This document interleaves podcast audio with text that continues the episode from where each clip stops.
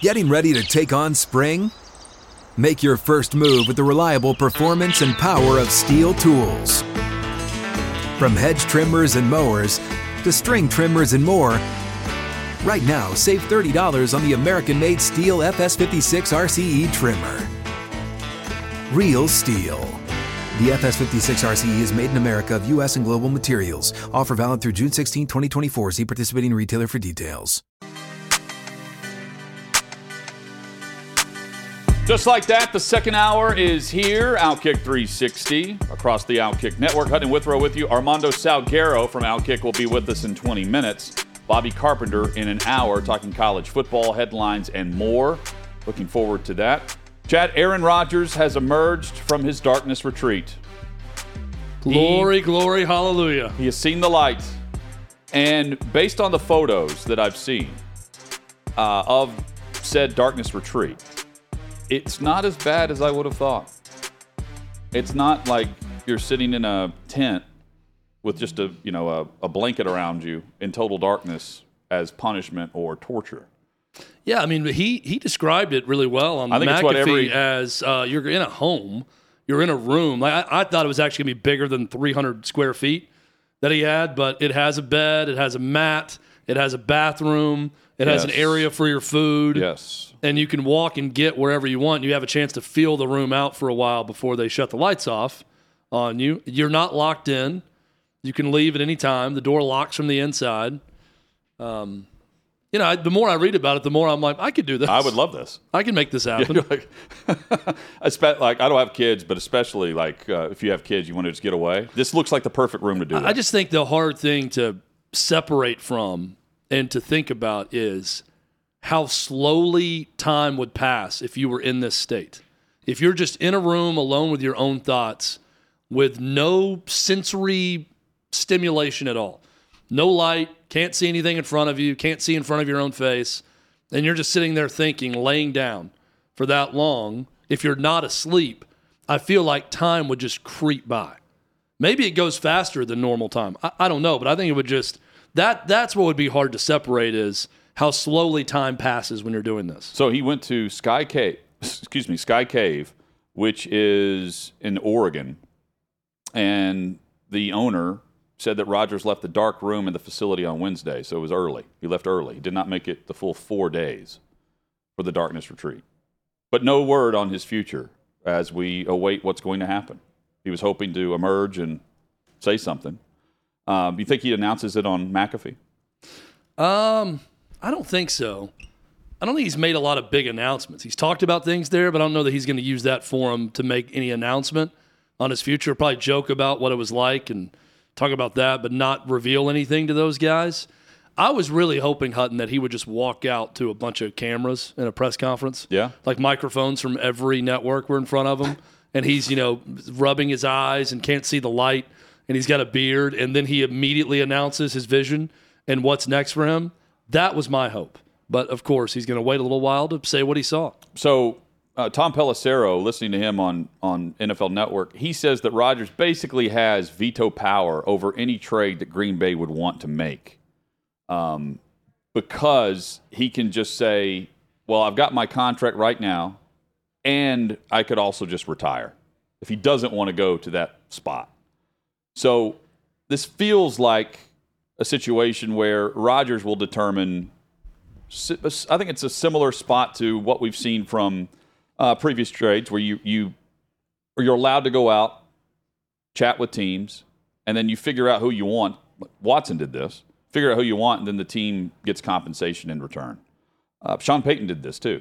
He had to go visit Mickey Loomis in New Orleans to determine what the compensation would be, and then start going with the teams that he or start interviewing with the teams he wanted to interview with. So while he doesn't have a no trade clause in his contract, he can just say, "Hey, I'm I'll, I'd rather retire than be traded here." And then why would you trade for him if you're that organization? Well, don't you get the sense, just big picture here, macro? Everyone that's not a Packers fan wants him to be with another team. That gives him a chance to win and I- win big so somewhere else. I do just because Brooke, who's here, one of our producers, is a huge Packers fan. Right. She wants Rodgers back, I'm guessing. and I I would Because that's that. their best chance to win and win big. But I'm saying if you're not a Packers fan, I think the common sports fan that just likes big stories and big things, I, I want to see him in the Big Apple. That's what I want. I want him to see him with the Jets Or to see if they can do something big. Or in Vegas. I'd much rather see him with the Jets. But yeah, I mean, Vegas too would be, to me, that would be better than going back to the Packers. Plus, Vegas is hosting the Super Bowl. So you've got that storyline going too. I, I, I want the change up in the storyline more than I want just him back and rinse and repeat because we've, we've done this process now, what, two years in a row? Going on three? The third off season where his, his future is uncertain. If he, if he says, hey, I'd like to stay in Green Bay, let's work it out, Jordan Love is reportedly going to demand a trade at this point. And he should. Of course. He's wait. He the the time for quarterbacks to really cash in is the second contract, and his is a year away. So why would you not be like hey, trade me so I can at least go ahead and start the clock and actually try to do something with a second deal um, with the team that actually is going to play me, or give me the opportunity to play in the very near future instead of Rodgers continuing to kick the can down the road. Chad, the XFL ratings are in. They kicked off over the, the weekend. I'm not surprised that they're as low as they are. Not not great. They did not surpass what the USFL did No, it was on half. Easter. It was, it was less than half of the audience of their biggest game. USFL uh, kicked off on Easter of last year. XFL kicks off a week after the Super Bowl. And while there was plenty of hype around this because of the ESPN machine, that, that the PR machine that's you know it's on their network, they're going to talk about it. It was background noise at best. And I'll go back to any other league. They any of these startup leagues, you've got to get to a point where you can have some recognizable quarterback play.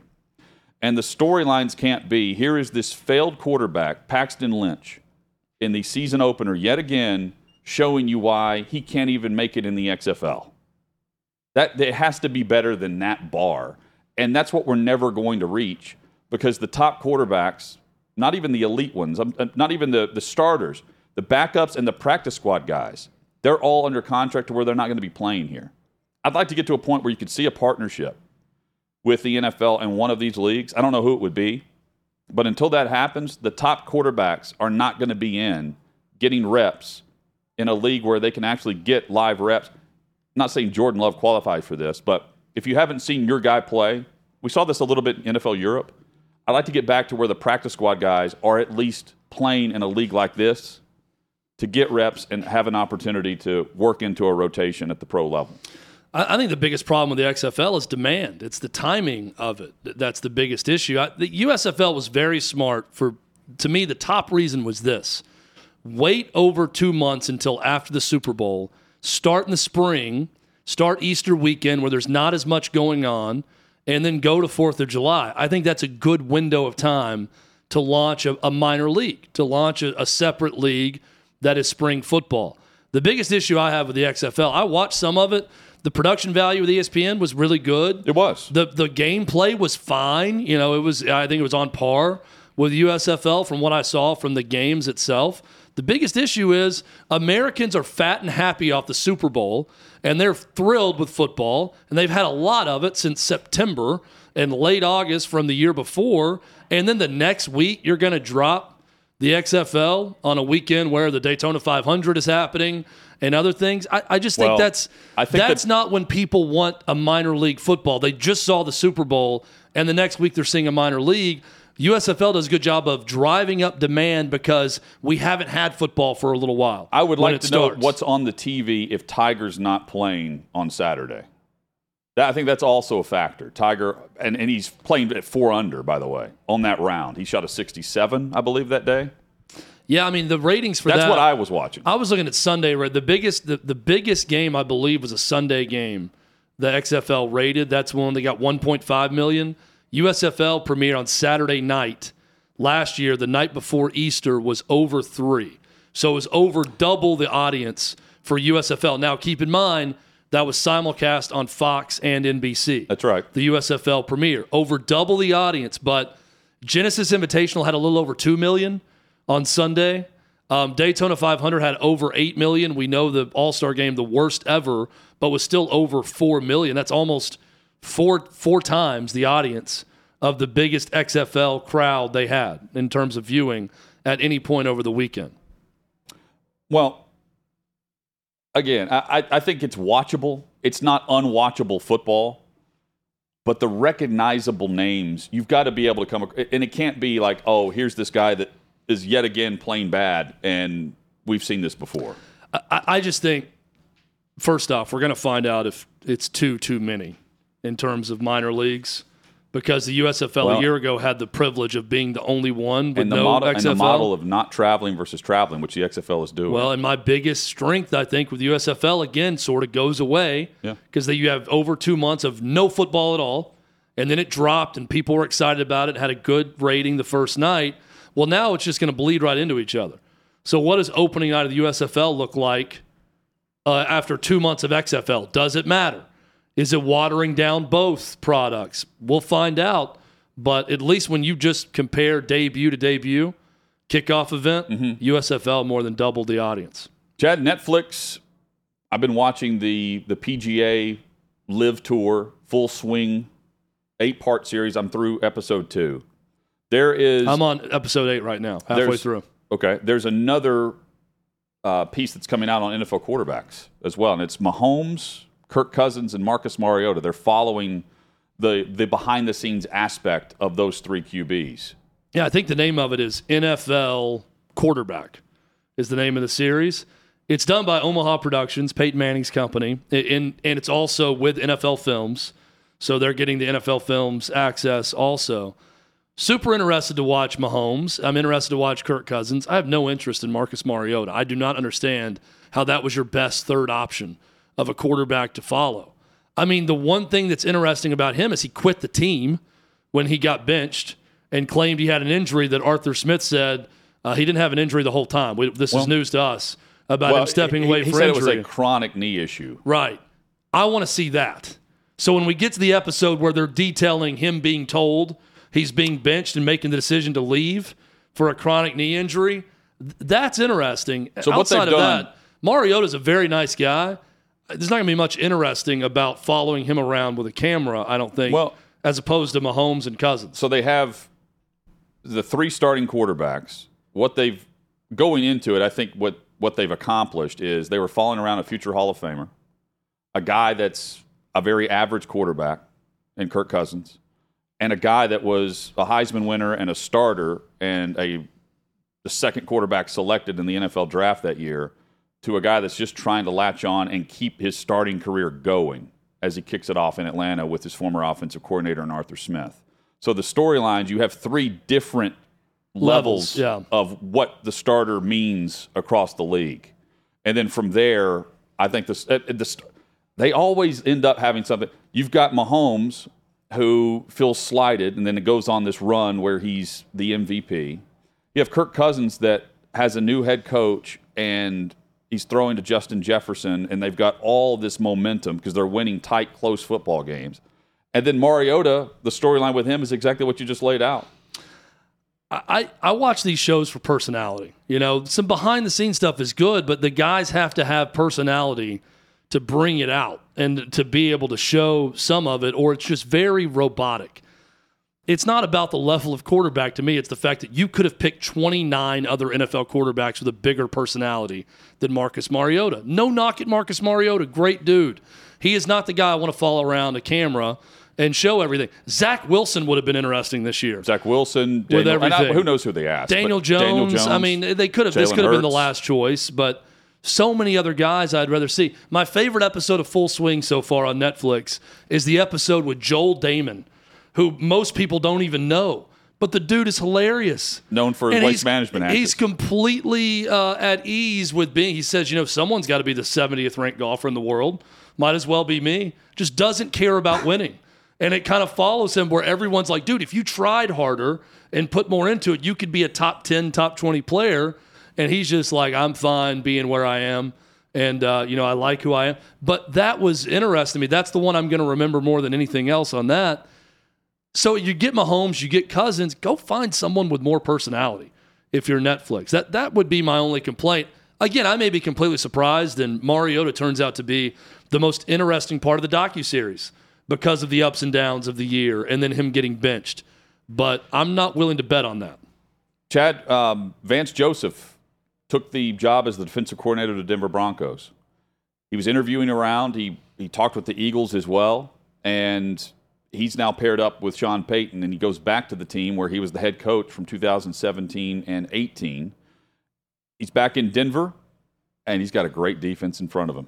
He'll be a head coach again because of that. Yeah, and you know, returning to the team that fired him, I, I don't think it really matters because it's not the owner that fired him. It's new ownership now in Denver. Yeah. So you can look. I mean, look, guys, guys uh, pledge allegiance to the flag that's flying over them in the moment. I, I just, I, I don't think that they're that tied up about. I will never be a Bronco again because the Broncos fired me. They would hate the coach that cut them, or they might hate the owner that brought them into the room and fired them if they didn't like the way they were treated with them. But if it's new ownership and new people involved, especially with a chance to work with Sean Payton, I don't think that it was much of a thought for Vance Joseph to go back and, and rejoin that organization because it's different ownership now instead of the ones that fired him. It's a great move by Sean Payton. I think it's a good move for Vance Joseph. He will be the head coach of the defense, and they've got a really good defense in Denver Yep. with some really good pieces. So I, I'm with you, Hutton. This is a good chance for him to launch back into a possible head coaching job. Yeah, and uh, one of the top defensive minds right there in, in Vance Joseph, and they were also looking at Fangio. Remember, he was he was linked with Payton too. He ends up going to Miami, but Fangio is also a former head coach of the Denver Broncos. I mean, everyone wants to work with Sean Payton. well, the veterans do. The veteran coaches do. Yeah, If you Rex look Ryan. at Look the at the look at the other third finalist. Yeah. Rex Ryan Look was who a guy coming out of TV He's interviewing these guys versus who Jonathan Gannon and Shane Steichen are talking to. It's a vastly different group of candidates. Yeah, Jonathan. Gannon ended up hiring the Jim Bob Cooter. Yeah for the for the Colts. yeah. Oh, Right. so, oh, so Steichen. Yeah, Steichen Jonathan- hired Jim Bob Cooter. Gannon hired the 32 year old Florida defensive coordinator, Florida Gators defensive coordinator. That's just a different level. Yeah. That- that's I'm illustrating the level at which Right. both those guys are trying to fill out their staff compared to others. you don't want to be stuck in and, and by the way had you have a if you had a young head coach in denver you still if you're a defensive coordinator you still want to coach that defense if the coordinator's not there and they're looking to hire someone based on the way they're built coming up armando salguero will join us we'll hit the nfl headlines with our outkick senior nfl writer that's next on outkick 360 What's up, everyone? It's Nick Wright, and I got something exciting to talk to you about today. Angie, your ultimate destination for getting all your jobs done well. Now, Angie isn't just your average home services marketplace.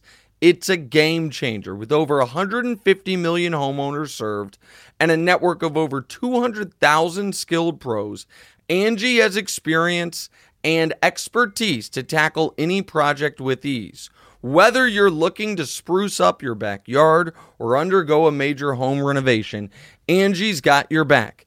And their pros are locally based, often running small businesses right in your community. And here's the best part Angie makes the process seamless. From researching and comparing pros to scheduling services at your convenience. Angie's user friendly platform puts you in control. So why settle for anything less than perfection when it comes to your home? With Angie, you can trust every project will be completed with the utmost care and professionalism. So get started at Angie.com. That's A N G I, or download the app today to discover why homeowners across the nation are turning to Angie to get all their jobs done well.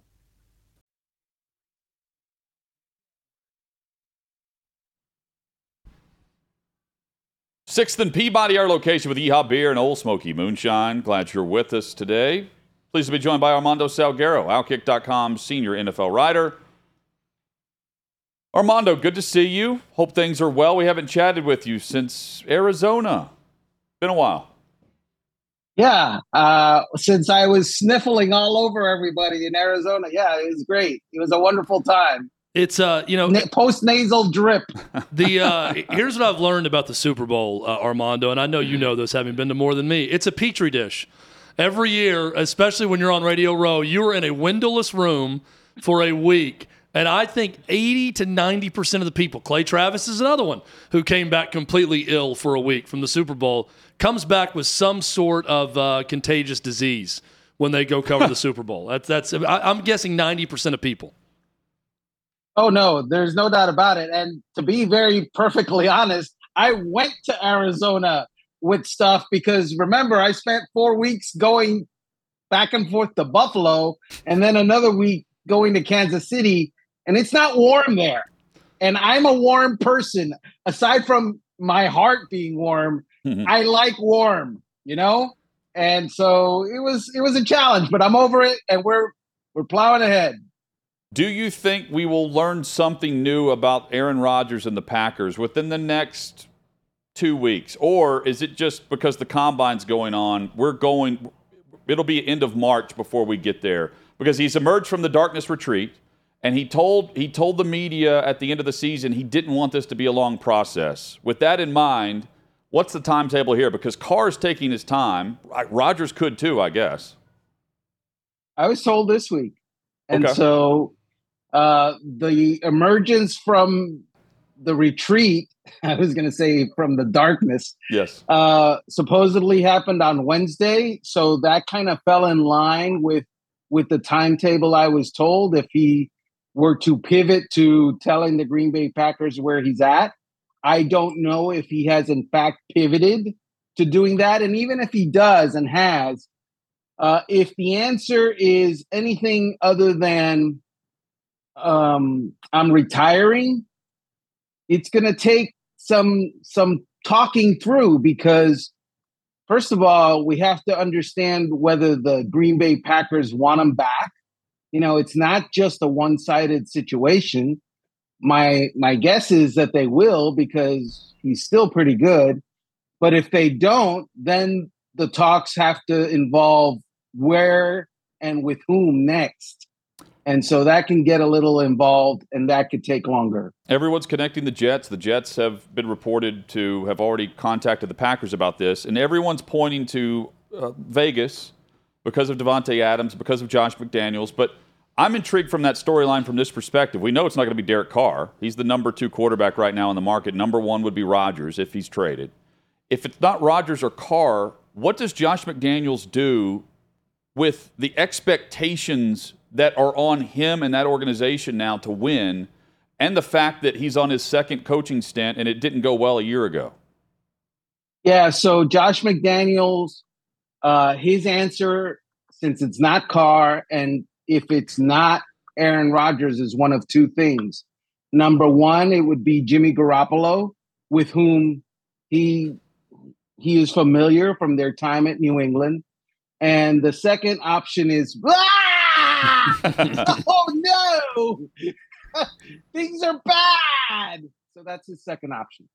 So he's look, screwed, is what he's yeah, saying. Yeah, that's that. That was a thanks for tra- thanks for translating. That was that was terrific. Um, LeSean McCoy and his comments about Eric Bieniemy. Is this sour grapes from LeSean McCoy, or is this something that's really out there with players that have played under Eric Bieniemy? I know others stepped to his defense but that McCoy essentially is arguing he has nothing to do with the passing game. It's all Andy Reid, and that's the reason he wasn't getting a head coaching opportunity. But now he can go earn it with the Commanders. He definitely can go earn it with the Commanders if they find a quarterback that is anywhere near as good as Patrick Mahomes. Good luck with that. Um, there is some truth to what McCoy is saying, but I don't think it's it's a a thought or a feeling that is predominant out there. I don't think that uh, any sort of large percentage of the players who have played for Eric Bieniemy feel the the dislike for Bieniemy that McCoy feels. McCoy obviously had a bad experience in Kansas City. He was at the end of his career or close to it. They didn't use him a whole lot. They realized that he was at the end of his career, close to it. And you know, Shady is a he is a a flavor not often enjoyed by everyone. And so Bieniemy, who is a no BS kind of guy, no frills kind of guy, they didn't exactly hit it off. Bieniemy is a former running back, and he expects running backs to do certain things, and it didn't happen with LeSean McCoy at the end of his career. and now LeSean is lashing out. One thing I would say to you, um, the idea that Eric Bieniemy was not hired as an NFL head coach only because he was in the shadow of Andy Reid for all those years, only because he wasn't always calling the plays. Well, you know, Doug Pederson was in the same shadow, in the same situation, and was hired. Um, Nagy was in the same shadow, the same situation, and is in the same shadow and same situation again, and was hired by the Chicago Bears. And so that's not the only reason that Eric Bieniemy has, you know, interviewed with half the NFL and failed to get or land an NFL head coaching job with any of them. I was talking with a former NFL head coach who's, who said just it was just an idea, but he was like, what happened last year in Tampa, he could see happening in Washington when new ownership takes over, whenever that is, sooner rather than later, where Rivera puts Bieniemy in that head coaching spot. He's already the assistant head coach. I was asking specifically about that title, and that would be an interesting situation where Rivera would move up in the organization to some role, and we would see Bieniemy as head coach. I'm not saying that's exactly what's happening here, but it is a scenario that could play out based on the structure that they're describing and what we saw with Arians, which was peculiar, but Arians was right there in the organization the entire season.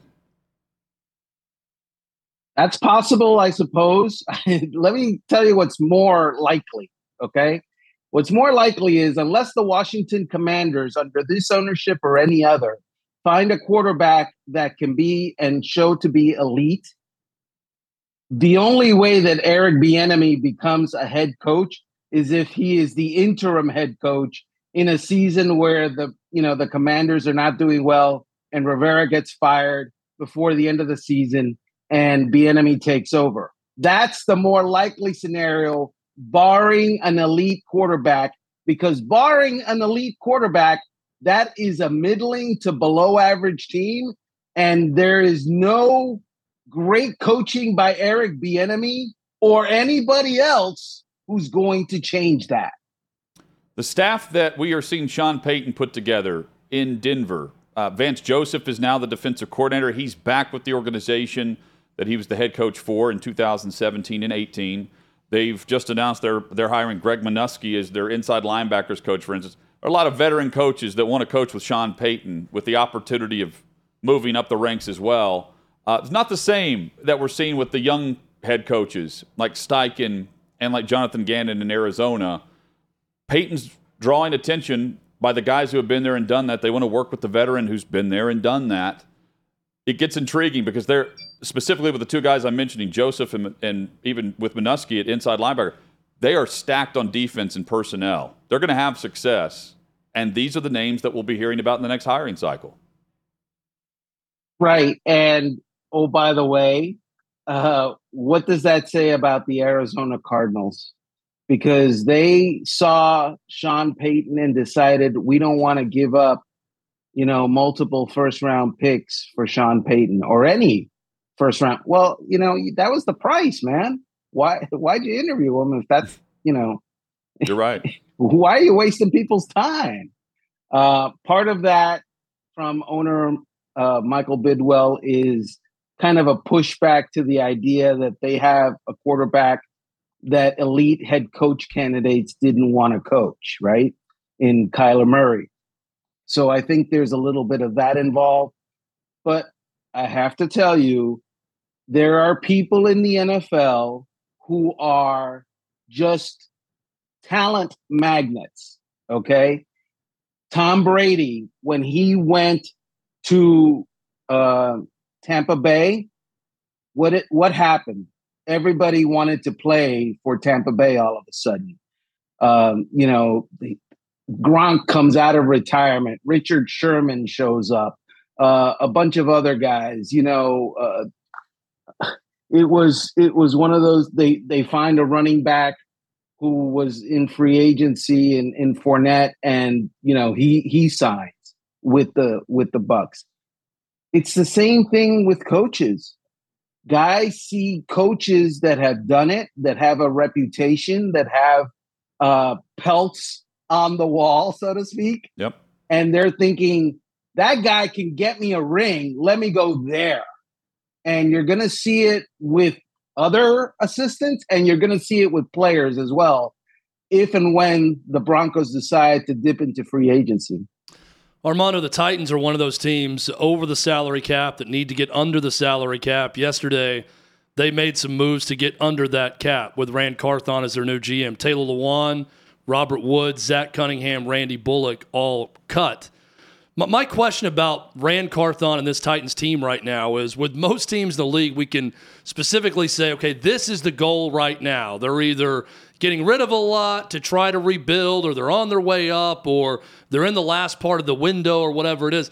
I'm not sure I know what the Titans are r- right now and what Ran Carthon is going to try to do with this team. When you look at what they have and what they have to do right now, what spot are they in within that division, especially?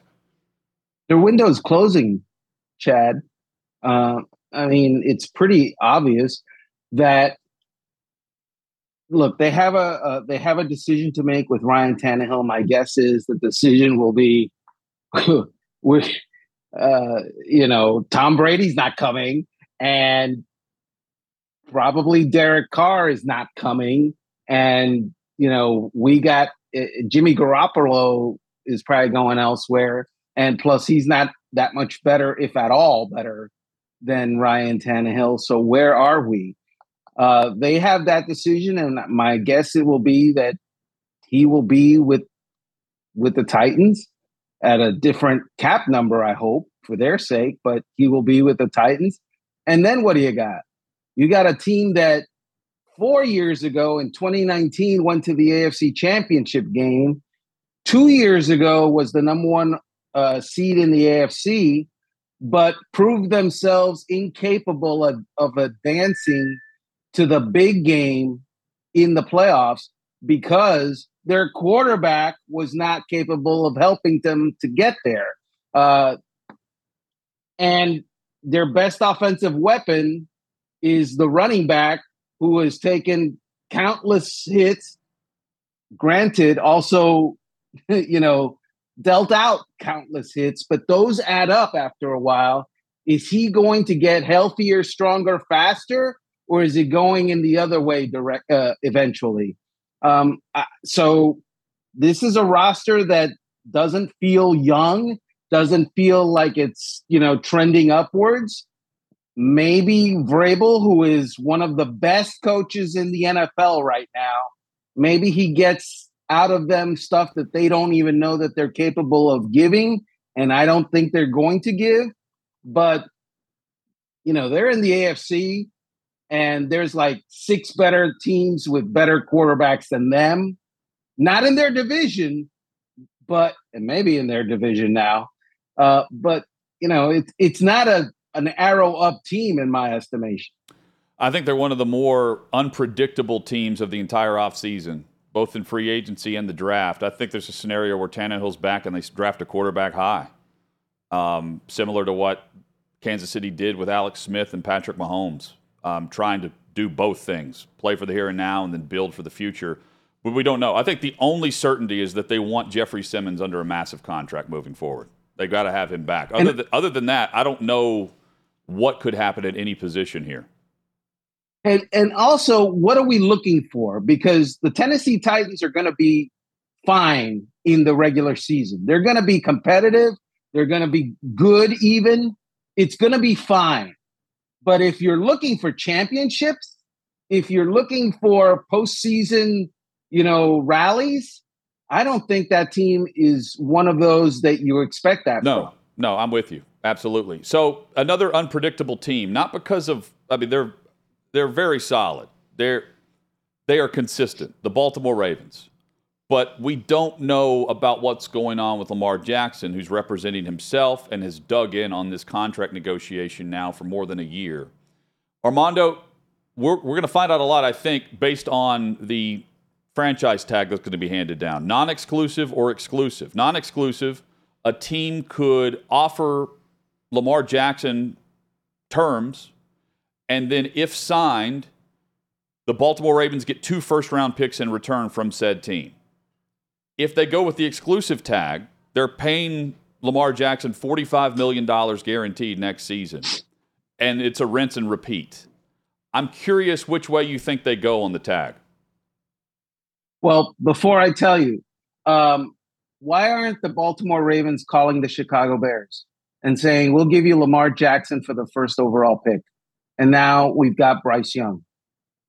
Why aren't they doing that? If if you believe that you will get an offer sheet signed by another team for two first round picks, I would go that route with the non exclusive tag. And if you don't get it, you still have Lamar Jackson back playing as long as he's healthy. He's shown us that he's going to continue to play on guaranteed money year by year. He's also shown us the last couple of years that he's now got durability problems because he's not, he's failed to finish both of the last two years when the team needed him bo- most to make a playoff run. All I'm saying is that sometimes teams get locked into what they know and what they think they love without looking over the horizon a little bit. And I just would suggest to the Baltimore Ravens to look over the horizon because Lamar Jackson is not going to get uh, cheaper and he's not going to get younger. And I know he's young and I know you know, right now he's relatively cheap, but if you you have a certain thought about Bryce Young, then go get Bryce Young because now you have the wherewithal perhaps to do that. Maybe the Chicago Bears are in love with Justin Field and don't want to do that, but my guess is they would upgrade uh, to Lamar Jackson over Justin Field. Now, as far as the the franchise tag, it has to be an exclusive tag. That's $45 million, isn't it? It's $45 million. Mm-hmm. Yes. And you're done for the offseason. It's over because it all plops down on your salary cap unless and until you sign Lamar Jackson to a long term deal. It, it, means no free agency. You're going to have to, you know, trim some fat, some salary cap fat to even draft and sign the draft picks it's it's it's a rough go of it if they really want to go that direction, but they might have to because barring that, somebody might just step out. Yeah, and I mean it it sounds like they were going in that direction in the postseason presser that they held, where DeCosta and Harbaugh both dug in on the fact that they want him back. 200% chance he's back. I mean, the only way to do that is with that $45 million tag. That's the 200% guarantee. But but we still don't know about Lamar Jackson. He doesn't speak about this, and he's representing himself. So who knows?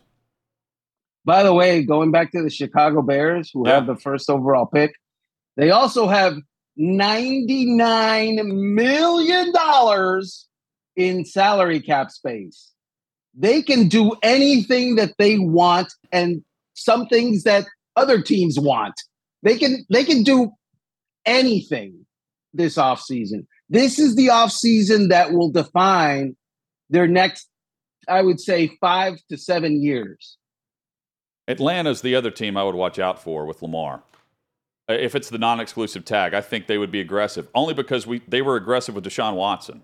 So we know they were willing to pony up to a certain level, not the fully guaranteed deal, but a certain level of money. And there are only a handful of teams willing to do that.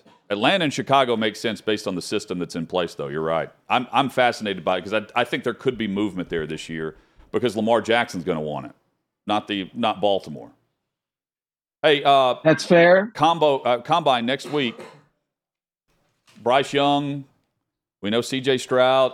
I said earlier this week, Will Levis is going to look like a million dollars at the you know shorts and T-shirt competition. That is the NFL Combine because no one's really concerned about his height, weight, or speed. That's fair, but unfortunately, there's tape. I I know. uh, apparently, Mel Kiper hasn't watched it. He's just looking at his biceps and he thinks, "Man, this guy's got what it takes to be an NFL quarterback." Arm. Yeah, like, that's man, all. That's all it takes. Franchise guy, no doubt. Uh, Armando, true, true. Yeah, go ahead. No, true story. So one year when I was covering the Dolphins, Jimmy Johnson traded for Jim Druckenmiller. And on his first pass of a practice, Jim Druckenmiller threw a no lie, a 70 yard pass on the money in stride, 70 yards. And then they stopped practicing against air and started practicing against real human beings. And, you know, it didn't look quite the same. I know. But there are always there's always that team that just falls in love with this athletic ability. Well, I'm seeing Anthony Richardson now as the number one overall pick. Also, someone trading up to get him. I saw that as a story yesterday. So get ready, Armando. We'll see all the stories now come out of nowhere about the quarterback that's going to rise. Armando will have them. Yep. Outkick.com. Always appreciate Armando. Great conversation as usual. Thank you, gentlemen. Armando Salguero. Outkick is where you can find his work and just follow him on social by his name. He's got it simple, easy. Armando Salguero. Uh, coming up, the Panthers have brought back one of their former coaches, and Dom Capers, who's helping out the organization. And man, it's uh, hope he doesn't have social like Armando does, like we do. Hope he doesn't read his mentions. There's a hair piece. If he does have, there's a hair social. piece that the responses have been brutal. Uh, we'll also check out the responses to one of Clay's polls from earlier today on his social accounts. This is Outkick 360.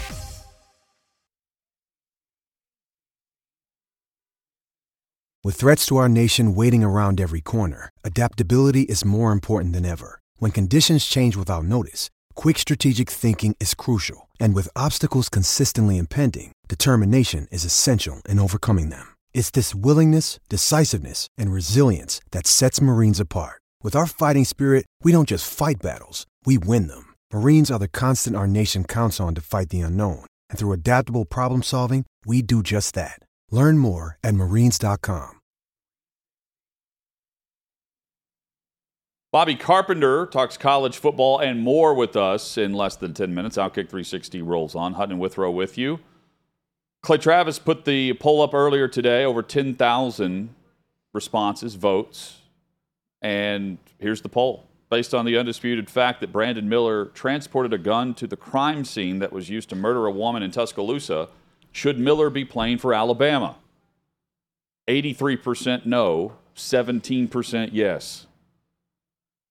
And that is now, uh, I'm, I'm looking at the most updated figure. There's 28,858 people who have now voted in this poll.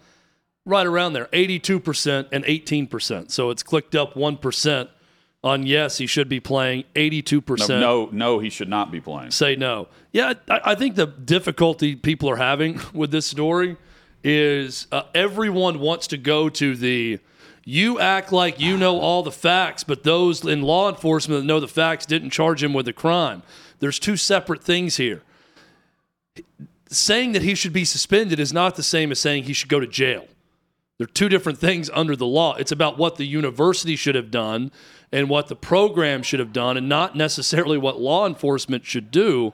And if you buy the lawyer's statement wholeheartedly, I can understand someone saying, well, it's just a really bad circumstance and nothing should have happened. But people are suspended from teams or from work or kicked out of a off a team or fired from work for far, far less than what we're talking about here with for Brandon poor Miller. decisions. Yeah, this is a poor decision at best. Right. To get the text and still show up when someone's asking for the gun to be back to them. Apparently, Alabama just now figured out uh, on Tuesday, according to what Greg Burns said. So well, that's what. So again, what, there's for there's those different with things you don't here. know all the facts. Guess who has admitted he didn't know all the facts? Greg Burns. Yeah.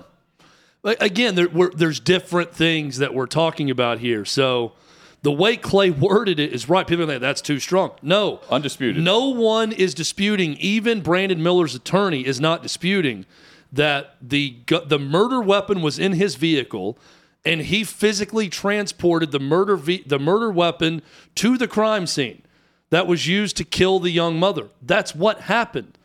Now you can Yep. take it as, oh, are you guys going to apologize because Brandon Miller's lawyer said that? No, because it doesn't change the facts of the case. You can choose to believe Brandon Miller's lawyer wholeheartedly. You can ask questions about his knowledge in it and believe whether or not that's that statement is completely true or not. Again, I've never said the guy should go to jail or face charges. Right. And he I said won't. he should not have the privilege of playing basketball at Alabama and he should not be a part of one shining moment after a young mother lost her life with a weapon that he transported to the crime scene. Pretty simple, very black and white for me on this as to what Alabama should have done, but instead they've done nothing. And Greg Burns' comments, Hutton, really just cloud everything even more. Panthers uh, former head coach Dom Capers, he's got quite the hairpiece. He speaking to the media, and it's it's caused quite the uh, This viral firestorm. Firestorm uh, with the the piece that he's wearing, and some of the responses uh, have been outstanding. Uh, Nick Carp, I mean, look at this thing. Dom Capers looks like the unmasked villain saying, "I was going to get away with it too." if it wasn't for you meddling kids. It looks like uh, the the villain in Despicable Me with the the hairstyle. Even who thinks this is good? Like if your hair's going white and, he's, you're an older also been guy, like compared to Carlos white. Boozer, which is uh, a classic That's, look that's also Boozer. very good. Yeah, the comb down. Yes. is what how I describe The this. Like painted on straight down. versus glued on. This is a bad look for Dom Capers. Look, you, don't need to go jet black with your hair. Just just let it go white. If you're an older gentleman, just let it go white. That's my advice. In a mirror, how can that look good? Don't know. But Dom says, you know what? Some 30 year old told him it looks good. This That's what happened. makes me look big time. Some 30 year old said you look great. You look hot. Bobby Dom. Carpenter next with Outkick 360. Great hair.